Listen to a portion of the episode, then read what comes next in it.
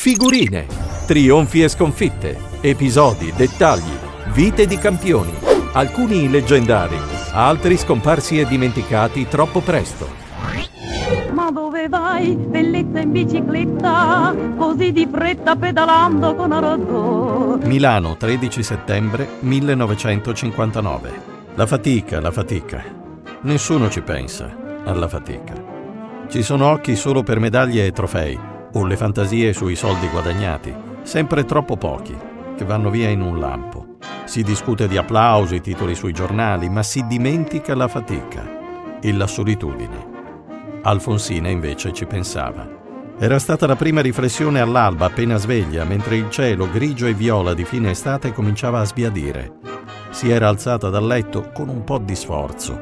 Aveva dormito poco e male, ma non poteva farsi prendere dalla pigrizia. Questo è l'incipit del libro commovente e appassionante scritto da Simona Baldelli, si intitola Alfonsina e la strada, edito da Sellerio è dedicato all'unica donna che partecipò al Giro d'Italia nel 1924, quando sembrava una follia anche solo pensarci. Quando se eri una ragazza e volevi correre in bicicletta o anche solo fare sport, ti chiamavano matta. Specialmente se eri nata povera in una società maschilista nella quale un regime autoritario chiamava le donne angeli del focolare Vale a dire che l'unico destino previsto per loro era stare a casa, fare figli e a occuparsi della famiglia. Alcuni momenti della tappa Roma-Firenze del Giro Ciclistico d'Italia. Sono Roberto Uggeri e la figurina che ho tra le mani oggi è quella di Alfonsina Strada. Nata Alfonsa Rosa Maria Morini a Castelfranco Emilia il 16 marzo 1891 cresciuta nella miseria fatta di umidità e zanzare di Fossa Marcia nei pressi di Bologna. Solo la sua curiosità, la sua intraprendenza, la sua tenacia le permisero di diventare professionista nel ciclismo dal 1907 al 1936, lavorando come sarta per comprarsi la prima vera bicicletta, non dandosi mai per vinta di fronte alle perplessità e agli scherni, Fu la prima donna, dicevamo, a competere con gli uomini non solo al Giro d'Italia, ma anche al Giro di Lombardia, al Grand Prix di Pietroburgo in Russia, dove ricevette una medaglia dalla zarina Alessandra. Stabilì il record mondiale di velocità femminile a Moncalieri, vicino a Torino, nel 1911. Il maschilismo imperante le impedì, purtroppo, di partecipare al Giro altre volte dopo il 24, ma la ciclista emiliana si tolse lo stesso delle belle soddisfazioni Vinse ben 36 corse, mettendosi alle spalle molti uomini e conquistando la stima di tanti campioni, tra cui Costante Girardengo, niente meno. Eravamo degli avversari che lottavamo onestamente e che poi dopo le corse diventavamo dei buoni amici. Sfruttando la propria fama partecipò a diverse varietà, sia in Italia sia all'estero, esibendo le sue abilità anche nel circo, pedalando sui rulli. Si recò in tournée in Spagna, Francia, Lussemburgo. Il cognome Strada lo deve al marito Luigi, con il quale si sposò per lasciare la miseria della casa di famiglia e la tirannia del padre che non voleva corresse in bicicletta, l'incomprensione della madre e dei fratelli, ma poi scoprì un uomo buono che la sostenne nella sua passione,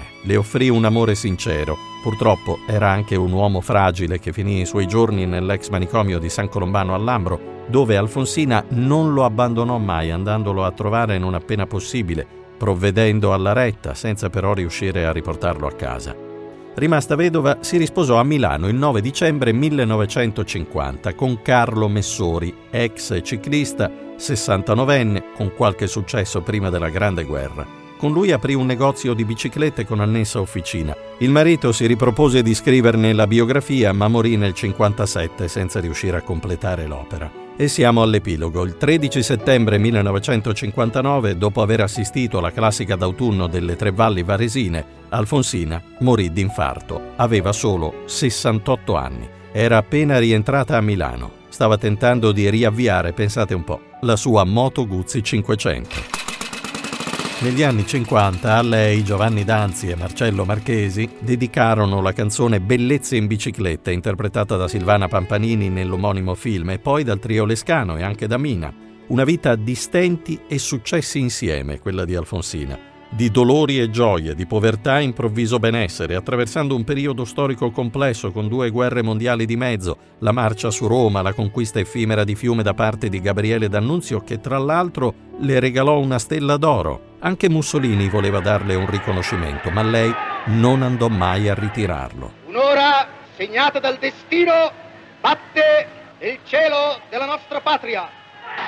Simona Baldelli nel suo bel libro intitolato Alfonsina e la strada a proposito dell'ottava tappa del Giro d'Italia del 24, quella che andava dall'Aquila a Perugia, scrive così.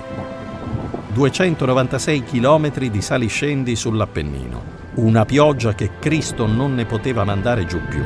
Alle 4.30 del mattino del 24 maggio faceva un freddo da pieno inverno. Il vento gelido passava urlando sulle montagne spingeva l'acqua dentro i vestiti e ghiacciava la carne. Il ginocchio di Alfonsina peggiorava ogni minuto. Ai lati della ferita sgorgava una leggera schiuma biancastra. Ci doveva essere un po' di infezione là dentro. Si avviarono come una mandria di buoi al macello. Dopo mezz'ora erano già sfiniti.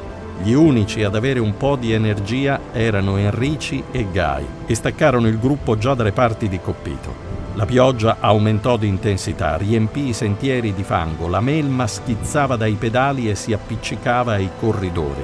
Altro che buoi, erano un branco di maiali nel porcile. Alfonsina si ritrovò presto in coda, ogni pedalata era una lama piantata nel ginocchio, la strada era disseminata di pietre aguzze trascinate dall'acqua. Non riuscì a schivarle tutte e finì con la ruota anteriore su una di esse.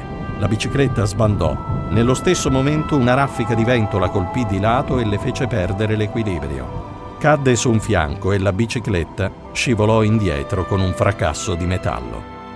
Il libro merita davvero di essere letto e ve lo consiglio di cuore per capire meglio chi fosse Alfonsina Strada. Quel che è certo è che fu tra le pioniere della parificazione tra sport maschile e femminile. Per questo tutti le dobbiamo molto e per questo le abbiamo dedicato una figurina. Figurine vi aspetta con altre storie leggendarie. Una produzione di Roberto Zaino e Roberto Uggeri.